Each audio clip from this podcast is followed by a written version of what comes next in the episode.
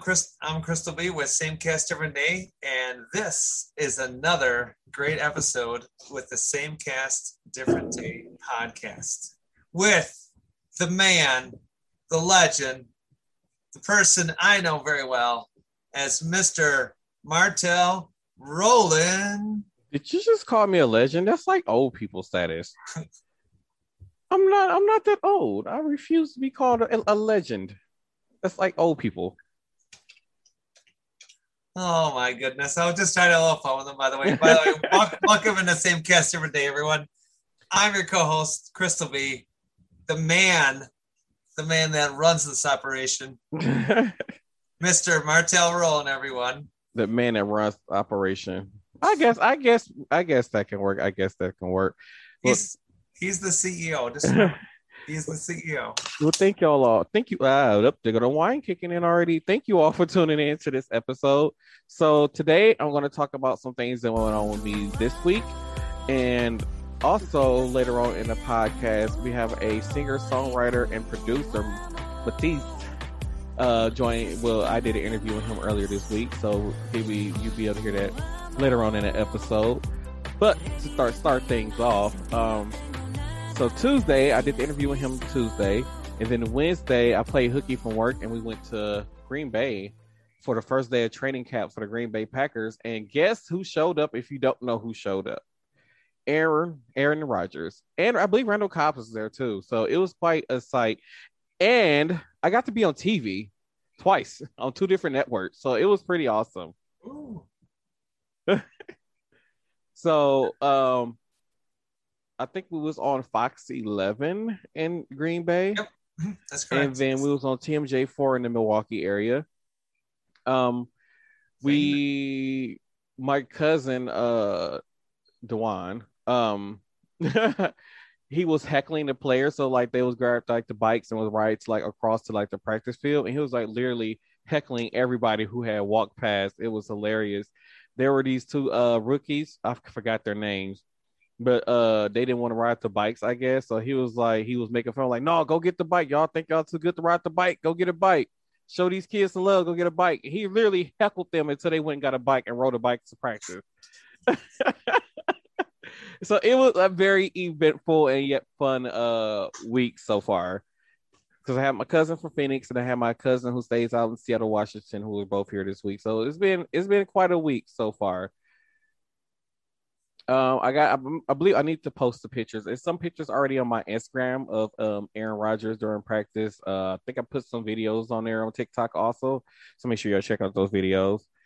Um, one thing I do want to put out though, would you guys please stop with the I can't believe you was out there and all them crowds of people and nobody was wearing a mask. I was like, first of all, people, okay, I'm gonna need y'all to get this straight. Out of the whole entire state, there's only 900 people that's hospitalized with COVID, and majority of those people that are hospitalized are people who are not vaccinated. So please shut the hell up when it comes to talking about me being out in public with a no mask on outside. Just shut the hell up, okay? Yeah, to, to, be, yes, that is very true. You should just be on it. Just, you know what? Take care. Just if you choose to, you know, get vaccinated, and we always here at Same Guest Every Day recommend that you do get vaccinated for your safety, not just of yourself, but everybody around you. For But- the people who can't get the vaccine, that's why it's so important to get the vaccine. for for and that's true and so you know what when you're out and about um, you know you take precautions and you try to keep distance from other people that you might not interact with all the time.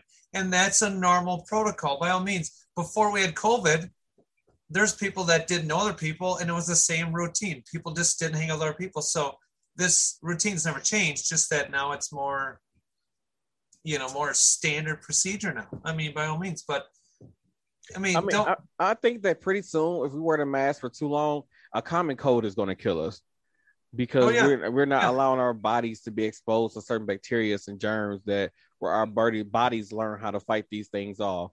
So, Mm-hmm. I mean, eventually, we need to be able to just have to go out in public with no mask on. uh, to, to be honest, yeah, I understand. Like in Japan, China, they do do that where they actually, when you're sick, you wear a mask, but you're already sick. You already have the you Exactly. have the cold, and this is a way to prevent it to spread. I Exactly. understand. That's like that's to me. I don't know why that hasn't been protocol for years, a long time ago, since we were kids. Why it wasn't why it wasn't something like this out and about and out for, you know, really general public saying, hey, by the way, make sure your kids are sick. They got to wear a mask for a week or two weeks or whatever it is, you know. Exactly. Yeah. By all means, I mean, if I get if I get sick or else gets sick, I'm gonna tell them wear that wear that damn mask. Put that mask on. Just wear. Exactly. Why is that so freaking hard? Just wear the freaking mask. But yeah, people were giving me so much flock. Like even when I was down at the uh at the NBA Finals game where the Bucks won a championship, people was giving me so much flock for being out there around all those people with no mask on. You gotta think at that time there was close to over 100,000 people in downtown Milwaukee. And out of that time period, within that one week time period, out of over 100,000, 900 people tested positive. So at this point, it's not a big worry for me at this mm-hmm. point. Like I said, they said, like they said, people who are vaccinated can still be carriers. Yes, that is true, and that you, you can still carry it. But at the same time, the whole point of getting vaccinated is that if you were to get the virus, you don't end up in the hospital on life support. Facts. These are all true facts. These are all solid facts. And speaking of, none of the Packers was wearing a mask when they were on the practice field. People, so hey, get your shit together.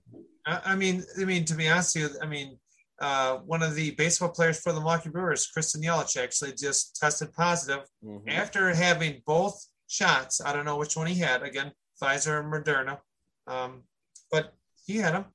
I mean, he still got test. You could still you know, you can still get you could still get. Okay. Yeah, you can still get the virus, but it's like far as like um the symptoms is very minimal. So it's like almost like you don't feel any symptoms at all, or it's almost like having a common cold. You know, you may get coughs and sneezes, cold, might feel a rundown. Right. Alrighty. So before we get too far along, I guess we should get into the interview and let the interview play. We should. So, ladies and gentlemen, uh, singer, songwriter, and producer Matthias is talk with me. So here you go.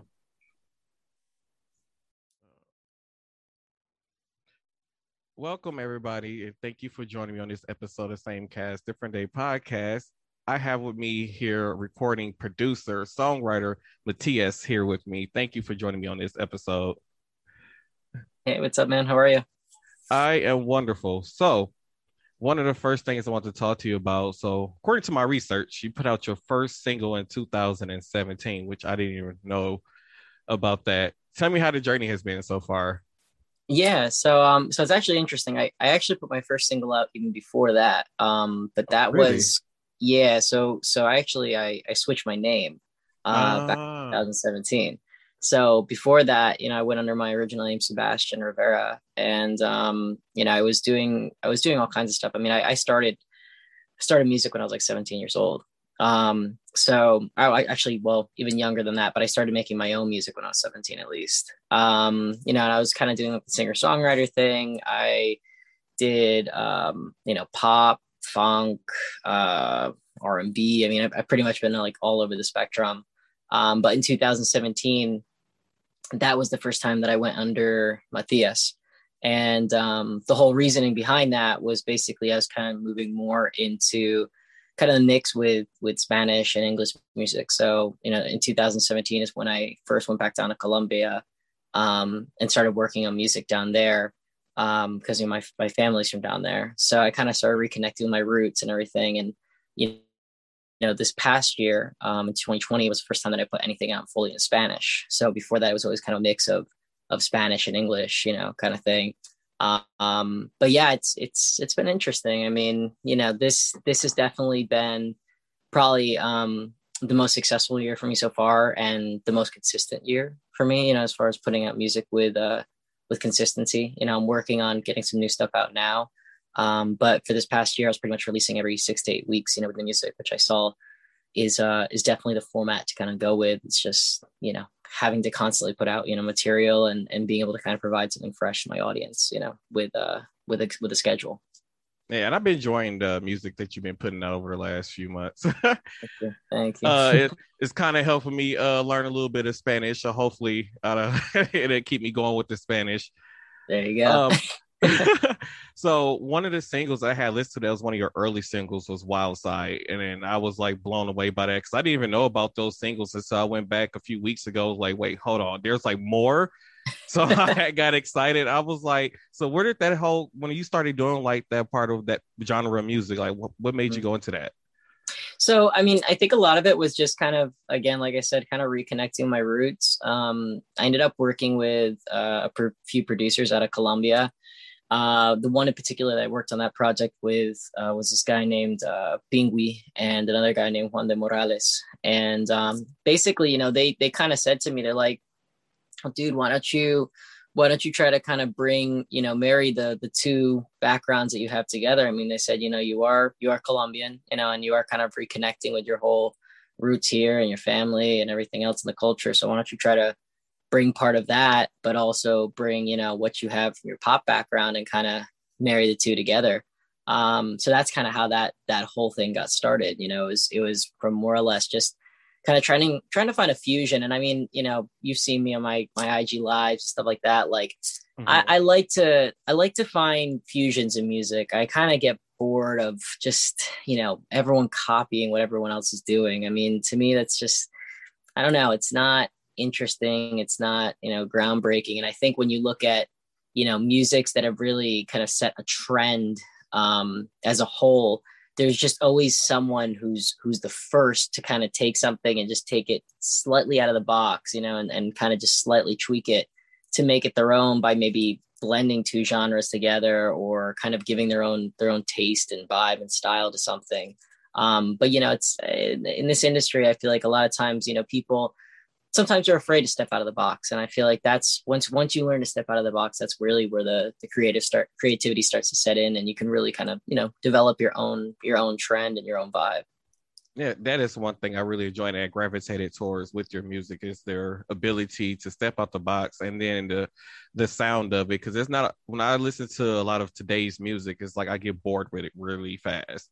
And that's yeah. one of the things i really love about your music Thank you. Thank you. Thank you. Yeah. And, and that's, and that's kind of been my goal is to just kind of always like, I don't know, like I, I come from, I mean, out, outside of like the whole pop world, like when I started in music, I started in, in like classical and opera when I was like, you know, seven years old. So, I mean, I was kind of coming from a really totally different like perspective and space of music, you know? Um, I like the musicality of music. So, I mean, to me, I try to involve elements of that without without overcomplicating it you know what i mean? But right. uh, i try to keep you know some of those elements into my music and i you, you see sometimes when i'm building music out i like to build harmonies and i like to build stuff that kind of just it keeps the ear going you know what i mean? It's something that just kind of you know tags you as as you move through the music to show a progression. That is true. I really enjoy that. So so when did you realize you had the the music itch? Like when did you was like this is what i want to do Oh, since I was a kid. I mean, like I, I started music when I was, like I said, probably like seven. I mean, and before that, I used to, I don't know if you remember like the, uh, I can't remember what that was. I don't know if it was Looney Tunes. There's one of those like, you know, t- like cartoon TV shows. There's that little frog that used to hop out of the box and was singing like opera or, you know. Oh, I think that's like the WB frog or something like that. Yeah, WB frog. Yeah, that's what it was. Yeah. I used to run around the house, like, you know, imitating him and stuff when I was a kid. So, I mean, I don't know. It just kind of, I just had the bug and it just, I, I, can, I pursued it ever since that. I mean, you know, throughout pretty much my whole life growing up as a kid, I mean, I was involved with something with either the theater or with, um, you know, like I said, like classical, you know, classical music or opera. And then it was around like probably 15, 16 that um, I started to uh, play guitar. And, you know, I, I kind of wanted to switch from this I wanted to switch from this position of singing other people's music because I was always singing other people's music, things that other people wrote, you know, shows and whatnot, to being able to kind of compose and create my own music. Um, so once I had the ability to start playing guitar, that's where that kind of all set into place, and I started, you know, writing songs and and playing everywhere. I mean, you know, when I was like 18 or 19, when I just got out of high school, um, you know, I used to go to New York and I would play in the subway for hours and hours really? and hours Yeah, I played on subway. I played on the streets of New York. I played, you know, Ocean City, Maryland. I would go down and play on the boardwalk. So I mean, my guitar for the longest time was like uh that was like my girlfriend you know she, went, she went everywhere with me and you know i'd be playing any anytime i had the opportunity to go out and play i would be playing you know so um you know it's it's been it's it's an interesting uh it's an interesting progression especially now kind of moving to music where you know it's more more production behind it but i mean a lot of times even still like i'll try to start with with my composition with a guitar or with a piano or something you know, that kind of allows me as a bass instrument to start building up everything around it. But yeah, I mean, my my uh my guitar went everywhere with me for many years. So speaking of your piano, for I was when I was just watching the last the last live that you did, I had no idea you played the piano. I knew about the guitar, but I didn't know about yeah. the piano. So what other tricks are you hiding? Like what instruments can you play, play besides those? well those are the two those are the two main ones for me so i mean like and i'm not the best piano player i can i can diddle around you know and i can get the general idea but um those are the two main ones for me i you know when i was growing up i tried to play a little sax and not really my thing and you know drums forget it. I'm I'm horrible. I can't. I don't know why, but I can't play them at all. And I I mean sometimes I can program them, but it's like I don't know something just doesn't compute. You know. And I it's interesting because uh, you know even some of the guys that I work with, um, a lot of times will, you know, when we work on productions together and stuff like.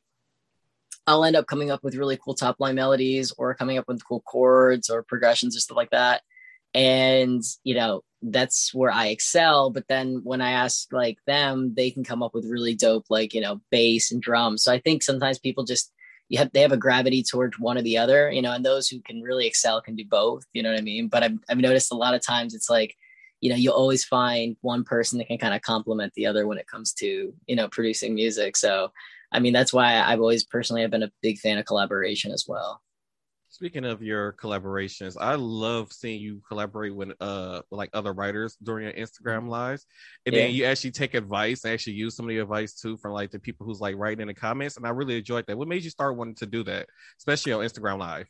You know, that was something kind of new, honestly. So I mean, I just I just kind of started saying to myself, I mean, mm, I'm like, you know what? Let me kind of just put stuff directly out to my public. You know what I mean? Because I mean, at the end of the day, like the people that are on my Instagram and the people that are watching me are the people that are consuming my music. So why not then let them be a part of that, you know, whole process? So I said, you know, why not? I mean, you know, it's it's it's rather new to me even still. I mean, this is only in past couple months that I've really been doing that, but um I like it. I mean, it's cool. It gives it gives me honestly like direct automatic feedback. You know what I mean? It, it, at the end of the day, like I said, the people on there are the ones who consume my music. So you know, I figure, hey, if it gives them an opportunity to feel like, you know, part of the collaboration process, that's awesome too. And, you know, when I'm working with other writers and stuff, you know, it's, um, I think it's, it's kind of neat because to me, it's like, imagine, imagine like, you know, the first car being built, but imagine being able to kind of stream that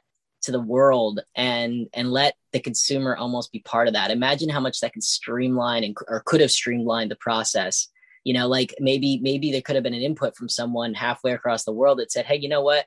That chair doesn't look exactly right. Maybe try to angle it you know this way 15 degrees or something. And i mean it, i think it just it, it, when you have when you have kind of this open network and this kind of open environment behind things things progress faster you know and, and things can actually improve faster. And you know i, I kind of i'm i'm really big into like you know tech and i'm really big into just just business in general too. So and I read a lot of books. And you know, one thing that there's been a lot of talk about is just you know open networks and um, the name skipping right right now the uh, the actual formal name of it. But anyway, kind of this open network communications they they do allow for things to develop much faster than keeping things kind of closed and private and you know kind of elusive from everyone. So you know, I, I figure it's kind of it's a it's a different and interesting way to write.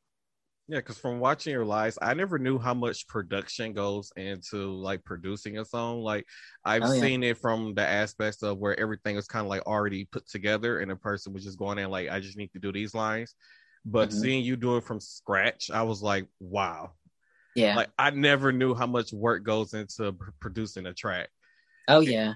And then to see you like like you like, oh no, that doesn't sound right. And then you go back and like, like we see you do like 10 or 15 takes one time during the during one of your online your live sessions. So I was just like I was just blown away by how much production goes into you know, producing a track and you letting your audience see that. I think that's like a, a big plus because not a lot of artists let their, you know, their audience see or their listeners, people buying their music or streaming their music, listen and see, I see that part of the work that goes into producing the music for them. Yeah, and and I think that's kind of cool too. I mean, like I said, I, I think a lot of people, you know, they they kind of want to keep that part more elusive and kind of more mysterious. But I mean, I don't know. At the end of the day, like the way I look at it is, again, I think it's in nowadays more so more more so than any any time before this. I mean, you know, your audience wants to be able to see the process, you know, and it's it's like I go back to my my point. I mean, you know, we never had a point in time where we could so directly and immediately be able to share this process that we go through with with our audience. And i mean i look at people even like um you know a guy that i've been watching for a while um is uh gary vee or gary vaynerchuk. I don't know if you heard of him before. Um but you know a friend of mine actually he who shot my one of my actually my first music video mm-hmm. he's actually uh, that guy d-rock who works with him. So he shoots all of his stuff oh. now yeah so ironically enough when he started working working with him i started following him. Um, but you know he even talks about that process a lot and he kind of you know he, he's very one thing that I, I he says that i really appreciate and i think i really gravitate towards is he's like you know don't don't filter yourself. Just document everything. Document everything. Record everything. And then if you want to filter out into bite-sized clips for you know whatever platform it is then you can filter. But i mean if you're if you immediately start filtering yourself and you immediately stop kind of like the creative process from happening because you're worried about what someone's going to think or what someone's going to say or what someone opinion op- opinion is of something you're limiting yourself at that point. You know what i mean? So i, I mean I, I, just i love the ability to kind of be able to go on live and okay if i mess up i mess up. I mean we're all human right? So right. but I, I think i think a lot of artists don't want to show that part. You know they're they're afraid to show that part because it is a personal thing and it is like opening up your your your your life you know to to what's going on with your behind your music and everything like because this you know i think the creation of music is something that is something very interpersonal you know what i mean? Because you're mm-hmm. essentially allowing expression expressionism coming out from yourself you know and putting that out to the world. And i think everyone wants to just see that you know feel like they see the final product. But like you just said i don't think a lot of people know how much goes behind it and how much you know actually goes behind creating that song. So I think it also now for the audience kind of develops a higher sense of appreciation for music, you know, because I think most people they hear a song, eh, I don't like it, or eh, I like it. You know what I mean? So, but they don't understand like, you know, people are spending hours and hours and hours and hours in a studio developing these ideas. And I mean, so even if I find a song that I'm not necessarily a fan of, I'm I'm not going to necessarily trash it right away either because I know that there was there was hours and hours and hours spent behind creating that piece of music. Whether right. it's whether it's my taste or not is you know is, is, subjective, you know. But at the same time, like I know I, I can appreciate the value of what went into that, you know. Right, I can understand what you're saying about the appreciation of it because I believe the last single that you had put out, I remember you working, watching you on Instagram Live working on that single, and then mm-hmm. I had no idea you was actually about to drop a video to it. So I started seeing the clips. I was like, oh my God. It's like it's about to hit. It's about to hit. I was so excited. So I understand what you mean by the appreciation of the fans or the listeners to be able to see that whole process come together. Yeah, absolutely. Absolutely. So one of the things I want to talk, I remember, if, I don't know if it was about two months ago, you were supposed to be going to uh, a writing camp. I want to ask you about how that went. Oh, so that went really well. That was down in Atlanta. Um, and like I said, I'm actually going back down um, this week. Um, but yeah, that went really well. We worked on some new music down there. Um, I don't know if you saw my live the other day, uh, Libby, uh, the guy who was on there with me, uh, the mm-hmm. producer. So I was working with him down there on some new material. And uh, yeah, we got about probably about four or five songs, um, like kind of just roughed out. So we were basically working on, you know, like getting just kind of finishing them up. So the idea was to kind of finish it, you know, during that whole time. But you know, he had some some personal stuff happen, and you know, just kind of our times didn't align. So, but the idea is now I'm going to go down there, um, ideally finish up those, you know, uh, five five records or so, and work on some new stuff and then also, um, he's going to be hosting another writing camp down there for this week and the following week. And that'll be pretty cool because I'm going to be working um, with him. Uh, I think this other guy named Backpack Miller, I want to say his name is. He's another producer. He worked with like Rae Sremmurd. He worked with Lil Durk, um, uh, a couple other couple other big guys in the industry, but and uh, a couple uh, writers from Sony. So it's actually it's gonna be pretty cool. Like we're gonna be doing like a pretty decent writing camp and working on you know a bunch of different music, and then probably working on some stuff also for my project as well um, at some point during you know during that week. So yeah, but it's definitely uh it's it's interesting. I you know I've never really done the whole Atlanta scene before, um, but I do like it. You know, there's there's there is a lot of musical talent down there. Um, I don't know if you saw my IG. I was up at Icon Studios. That was that was a really cool place to check out too. That was that one studio picture I had. Is that the one with um, the cool like the cool lighting in the background? Yeah, yeah. That place yeah. looks so awesome. Uh, dude, it looks like a like a spaceship when you walk in there. So it's really Whoa.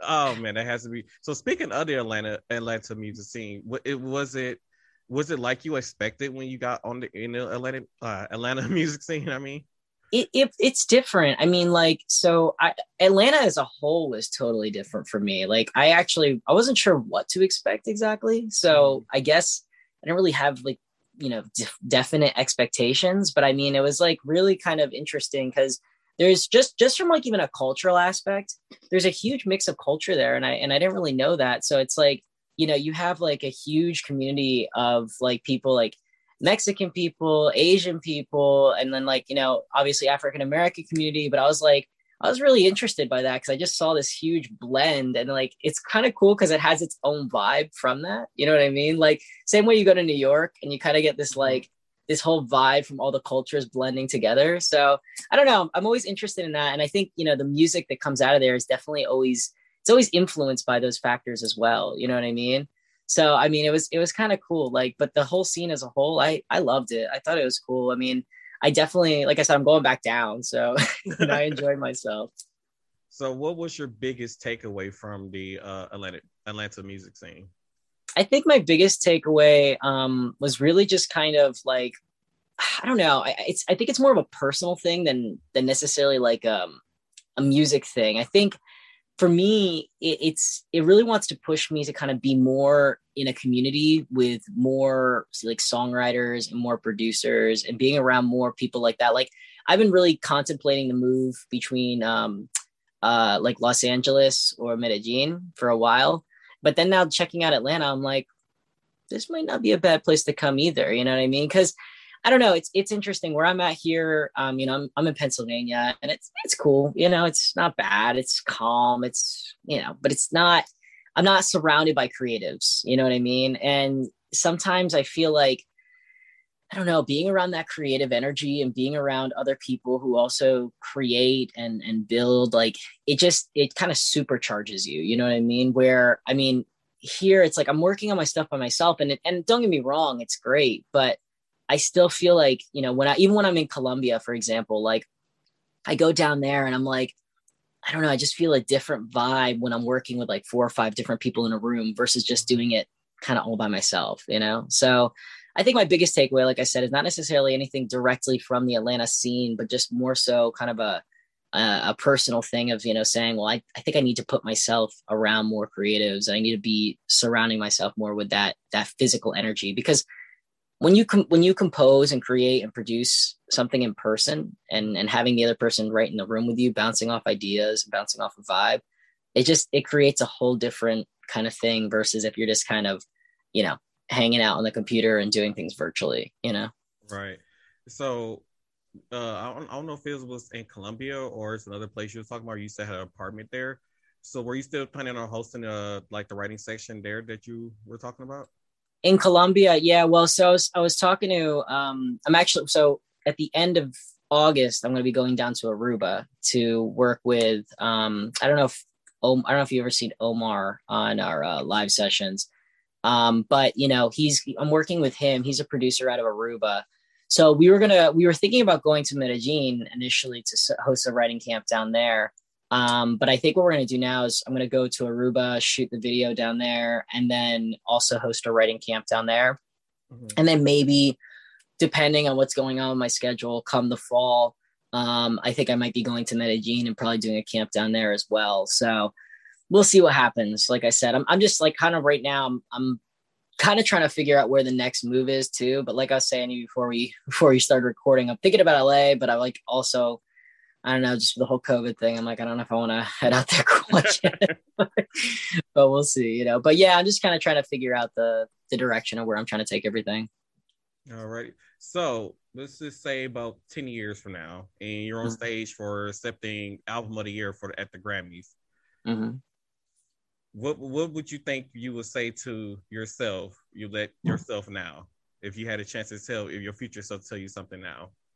I think the thing I would tell myself now is is just to keep con- continuing to be persistent and consistent. I mean, that's I think that's the biggest thing with this with this whole thing, and and to not doubt anything that you do just just to continue pushing forward because you know i, I kind of look at a lot of things in life it's like it's like surfing you know like you kind of you, you feel the wave that comes up behind you and you know sometimes people they just they stop paddling because they don't think the wave's actually going to crash but mm-hmm. sometimes that's the biggest wave that you can take and they, they give up basically before they actually have the chance to ride the wave you know? And i think that's with anything in life like you have to be consistent you have to just continue to push push push push push because the, the minute that the wave's actually about to crash is probably the minute that you're so tired that you want to give up you know? But you can't you can't you know what i mean? So I, I think that's the same thing i would tell myself now and that's i think that's that's ultimately what what continues to push me to the point where i i know i'll be there one day. It's just a matter of continuing the consistency continuing to be you know every day working on my craft. And you know it, it, things things will happen. I, I, I read a lot of stories about you know different people who have been successful in all kinds of different fields. And mm-hmm. that really that's it's it's so much more than anything else. It's the mindset. You know what i mean? If your mindset's not right you can never reach that level. And and, and the reality is if your mindset's not right and you reach that level it's going to be that much harder for you to hold on to it. Because once once you hit a point where you really hit like kind of a, a higher level success in your life that's where the game really starts. Because it's now it's like how do you hold on to that? You know what i mean? How do you how do you not let that go? You know? Yeah that is true. Because um i think last year about sometime i was like really i was like okay i know what i don't think this whole podcasting thing is going to work out and i was like no let me stay at it and keep going and mm-hmm. now i run into you and i'm sitting here interviewing you yeah which is pretty awesome for but yeah, yeah. this been it's like this whole ride has been such an amazing opportunity. Like I've gotten a chance now to interview politicians, uh, working on getting the city mayor to come on. So it's it's been a ride for me. Yeah, no, and that's and that's the key, man. It's like a- anything in life though is consistent of the same thing. It's it's just a matter of being able to, again, just be consistent. If you show up every day, you have a high. You you've already beat half the people that are trying to do the same thing that you do. You know what I mean? And that's yeah. I think people don't realize that, you know, but it's like it just a matter of being able to be consistent, show up, and and just when you do come in and give it your all, you know. That is true. My microphone is want to act up today for some reason. Okay, I have to do it like this. So we have to rough it out, people. All right. so, who are your top three people that you want to do a uh, feature with? So I think probably a top three right now. Mm, I would really love to do something with like Rauw Alejandro. Uh, he's really great. Um, I think my second one would probably be like Pedro Capó. Um, he's kind of more on the pop side. And then probably the third one would be um, uh, probably Camilo. I really like I like a lot of his stuff. You know, he has kind of this like he has a similar kind of tonal style to me too. You know, he has this mm-hmm. higher kind of voice. So like he has some really cool stuff too. But those are probably my top in the Spanish market. In the English market, uh probably it's a good question. Mm, I probably would say like something with Dua Lipa would be really dope. I really love a lot of her music. Um I would say probably that's a good question for the English market. I know Dua Lipa would definitely be one of them. I don't know. I have to think about the other two. I'm not sure about the other two off the top of my head because I haven't really been focusing too much on that market. But but definitely, I definitely like a lot of Dua Lipa stuff, and I've I've seen her do some collaborations with Latin artists. Ooh, M- Miguel would be another cool one too. Miguel actually did a pretty cool crossover with Tainy, which was pretty neat. Oh. So yeah, yeah. If you haven't checked that out, check it out. It's called Sunbake. I'm about to go check that out. Yeah, really cool record. They kind of they kind of took elements of like reggaeton, but like mixed it with Miguel's like kind of R and B style. Mm-hmm. So one of the people I, I feel like I, I wish I can get like this collaboration with you is like you and Selena Gomez. It's like you, Selena Gomez, and I think Charlie Puth would, would have like the best like like combinations together. I think that'd just be so awesome. That would be, and I actually I, re- I really like Selena Gomez, and I really really like Charlie Puth stuff. Like he's he's very interesting. So he's actually he's from New Jersey, and um I followed him for a while, and it's kind of interesting his whole you know background and stuff. So I mean, he really started as kind of producing his own stuff and building out his own ideas, and then just kind of like building from there. And what I like about him is Charlie Puth actually takes a lot, a lot, a lot of influences from like old school Motown type stuff. Yeah. So yeah, so like his his whole like his whole vibe to me is very interesting, and his whole creation process is very interesting because I think he's very he's very eclectic in his you know kind of his musical background and i think that's what really kind of sets him apart as an artist like it's not just like he's getting a record handed to him and saying okay sing this like no he's he's literally going from scratch and working on these records and and kind of really has this whole like very eclectic like background and, and history of music which is interesting you know like i mean he's he's named some motown artists that i like i'm like i've never even heard of these guys you know what i mean so like mm-hmm. and i'm I'm pretty I'm pretty diverse in my musical background. Um, but it's it's I think that's what really makes him kind of set up you know set apart as an artist as well. Actually brings to a question I was going to ask you. Kind kind of touched on it about artists who basically get told to sing this versus artists who write their own like who write and produce their own music. So mm-hmm. when when you're when they're on stage, like you could tell like it was a song that was just given to them, and you can tell like how their stage presence is. So how do you feel about like doing covers and then and then doing your own music when it comes to, like the performance side of it? So so I mean it's it's interesting. Covers covers to me are okay. Like I don't I don't hate them, but they're not my favorite thing to do. You know what I mean? Right. Um, I, I did I did a cover band thing for a while, and you know that was cool, and I enjoyed it, and I had fun. But it's I wasn't like it wasn't I, like we were doing covers and we were also doing my originals, but it wasn't really fulfilling me the way I wanted it to. You know what I mean? Um, but I think like as far as you know, I, I always prefer to write my own stuff, or you know, and, and, I'll be honest, I do a lot of collaborations with different writers too. You know, because I do think that there's again, kind of going back to what I was saying earlier, like collaboration is is something that's very interesting to me, and it's something that's kind of really cool because again it opens up the perspective as to what you can talk about and it opens up the whole just I don't know, the general well-being of the song, you know, because again, there's only so many experience that I experiences that I personally lived through, you know, in my life. Right. Now you take that that same experience and I multiply it by three or four different people, you know, now you have a whole different, you know, a whole different set of things that you can work with from the words, from the like actually uh, the writing events. Like there's so much more that you can talk about. So, you know, I don't know. I, I like I said, going to covers eh, they're they're okay. You know, I don't mind them. It's not my favorite, but I'll do them. and um, you know, but when it comes to like writing, you know, going with original stuff or working with writers and something, I I just I always like to have at least some involvement in the writing process, even if it means that I just go in and and flip a couple things up to tailor it to more to my pro like more to my my story and my vision um you know i prefer i prefer that than just taking a song that's just totally pre-written and just given to me and told you know here sing this you know right because uh Mariah Mariah Carey is like one of those artists. I don't know if you ever noticed this, but on every last mm-hmm. one of her albums, she always did at least one cover of a song. Mm-hmm. So that's why I was asking one. That's why I was wondering, like, how did you feel about the whole cover situation? Yeah, yeah, and, and you know it's it's interesting because I've never actually so I've never actually released like a cover, and it, it is something you know I, have been told to try that, and I wouldn't maybe mind trying, especially if I could take my own interpretation of the cover, you know. Mm-hmm. And and honestly, if you look throughout history, uh, I mean, some of the biggest and you know greatest artists throughout history, it, they started on a cover. I mean, you know, if you if you look at like you know even the Rolling Stones, Rolling Stones, they were literally just playing loud blues music. That's what they were doing. They were taking blues and just literally making covers of it and just getting their whole their like i said their their flavor and their touch to it really you know?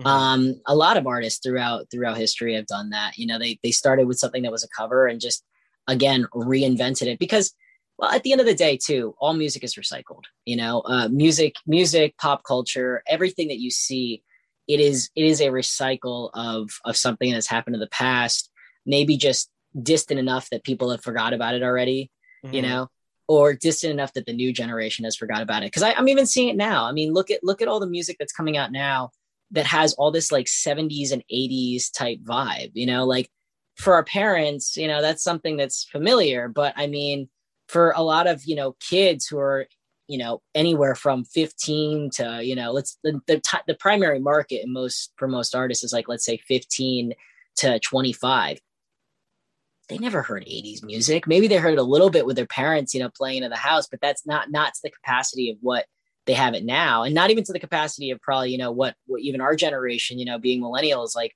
have seen you know what i mean so yeah. it's it's very interesting everything just gets recycled and kind of you know up upcycled shall i say so Oh, that's why I'm so against people using 70s and 80s music, especially from this generation. What the music, the artists that's out now, because I just feel like they ruined the music because it's just, it's just, it just doesn't sound that good it's uh, it's a uh, re it's a reinterpretation. I mean, that's yeah. that's what it boils down to. It's like you know they took. I mean, you know, look, I, I can I can I compare a record by like you know Dua Lipa to like you know Earth, Wind and Fire? No, it's it's just not it's not the same thing, man. You right. know what I mean? Like you know you can't you can't put them in the same category. But again, like in my personal opinion do i think it's bad? No i don't think it's bad. I think it's someone that's now taking their personal touch and taste onto something and, and just kind of applying it. But do i think that it's something that i'm like you know w- would i prefer to still listen to earth wind and fire? I mean yeah you know I, I think that they've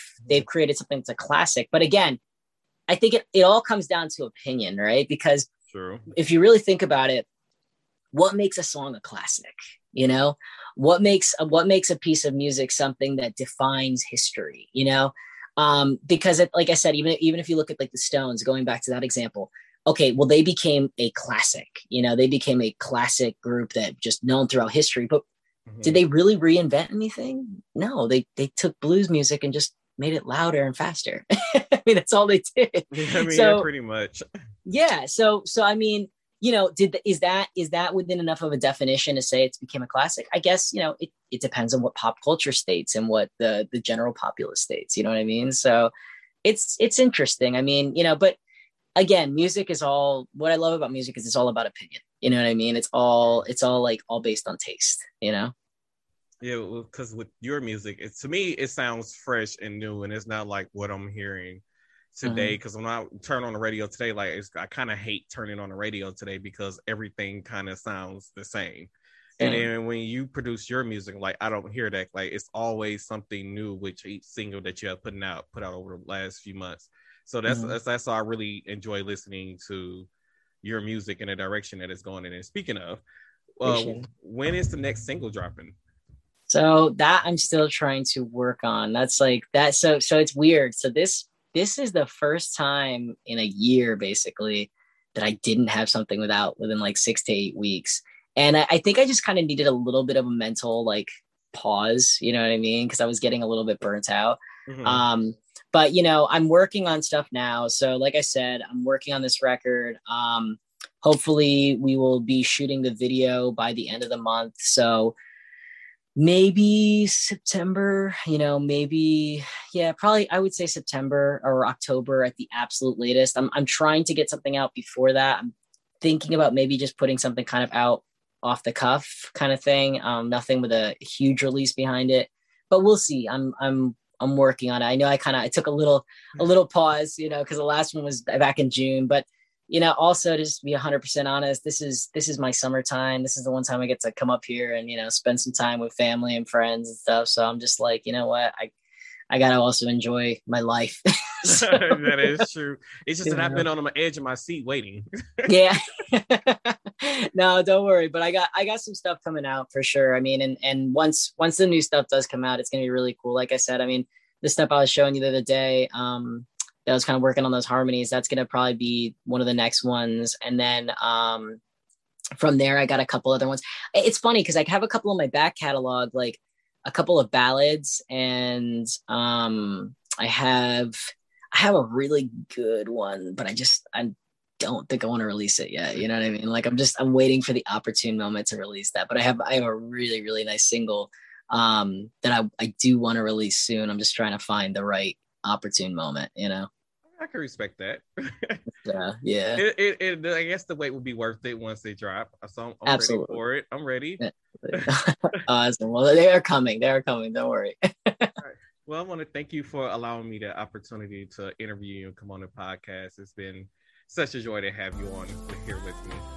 I appreciate it. Thank you so much for having me on. And uh, yeah, just keep in touch with me on on IG and uh, you know, uh, for your listeners too, they can they can check out my stuff. Matthias made it. Um, and uh, you know, it's all my social media handles. And yeah, just stay in touch and hopefully we can get a couple uh couple listeners to come in and pop in on the live too and we can all hang out. Awesome. Thanks for joining me. All right. Thank you so much. All right. Alrighty, so hopefully all of you enjoyed the interview with Matthias. Uh, it was so great to have him on. Don't forget to check out his social medias. Um, I like. Don't forget that he does go live on Instagram, uh, quite often. So when he's like doing like recording sessions and stuff, he does allow his uh fans to be able to watch his recording process and actually let them uh you know, give feedback and put input in on some of his music that he does. So make sure you guys go check him out. Matthias made it. Uh, that's his uh, Instagram. So make sure y'all go check him out. And his music is available on all streaming services. So before we had, uh, you know, got into the interview, like I was saying, uh, we were talking about COVID. But Claire, what's been going on with you this week?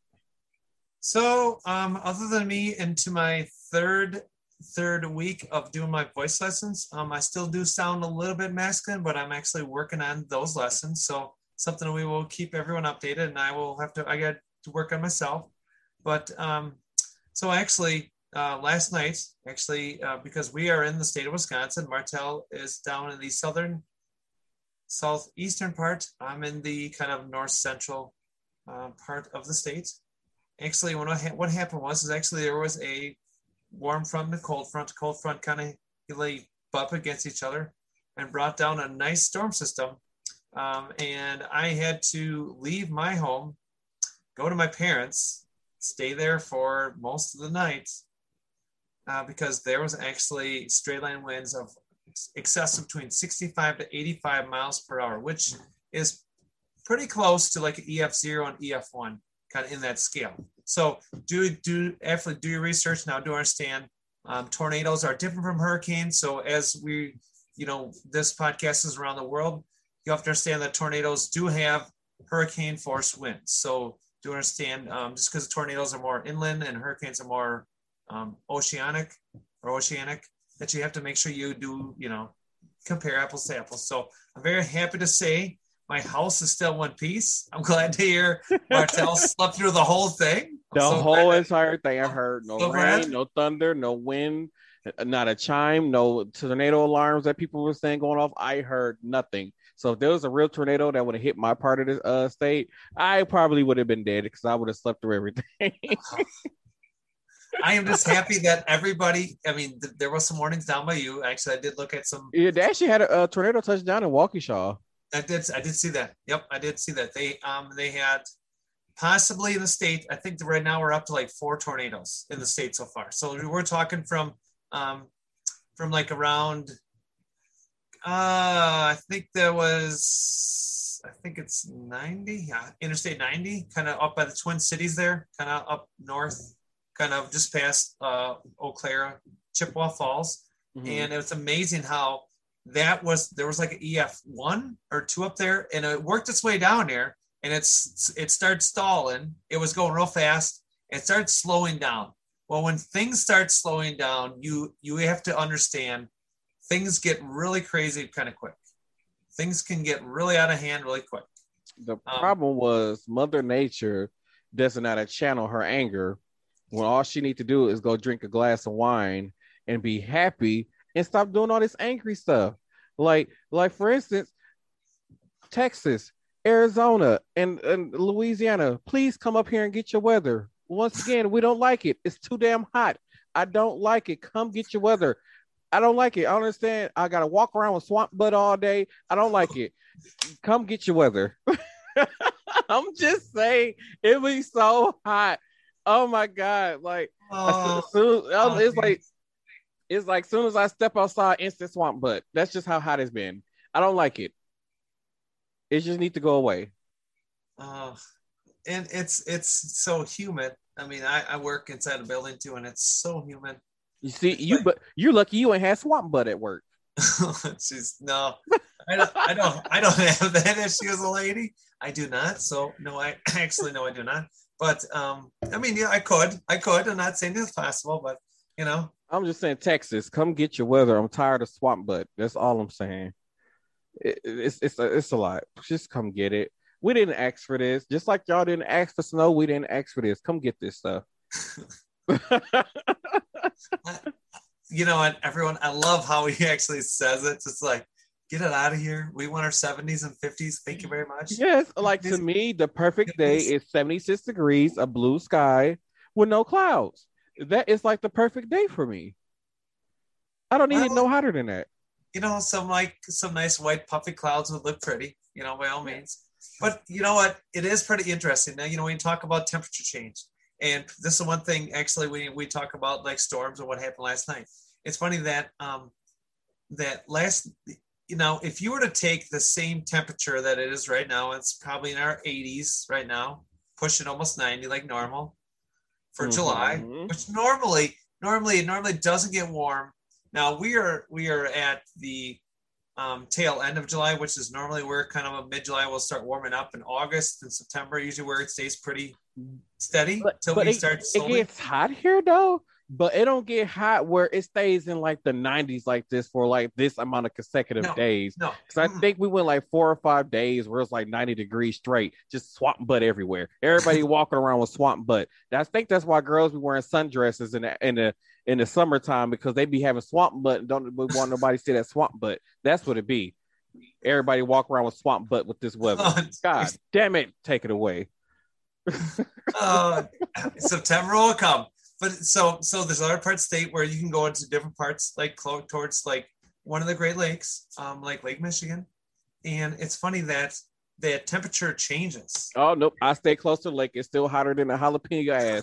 It's still hot. Nope, I look close to the lake. It's still hotter than hot. No.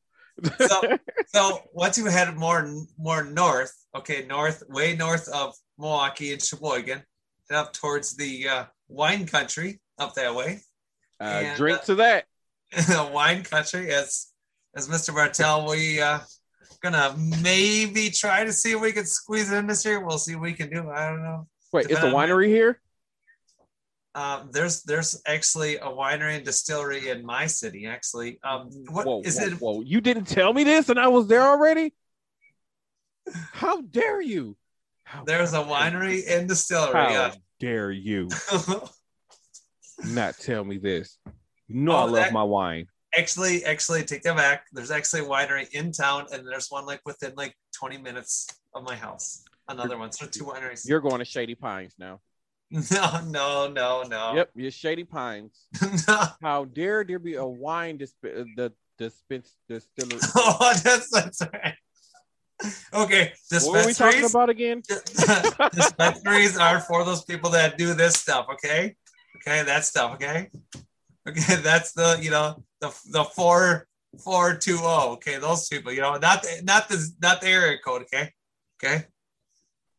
All right, not nine two zero four two zero. So, uh, so. oh yeah, right. How dare you not tell me about the wine dispensary? dare you?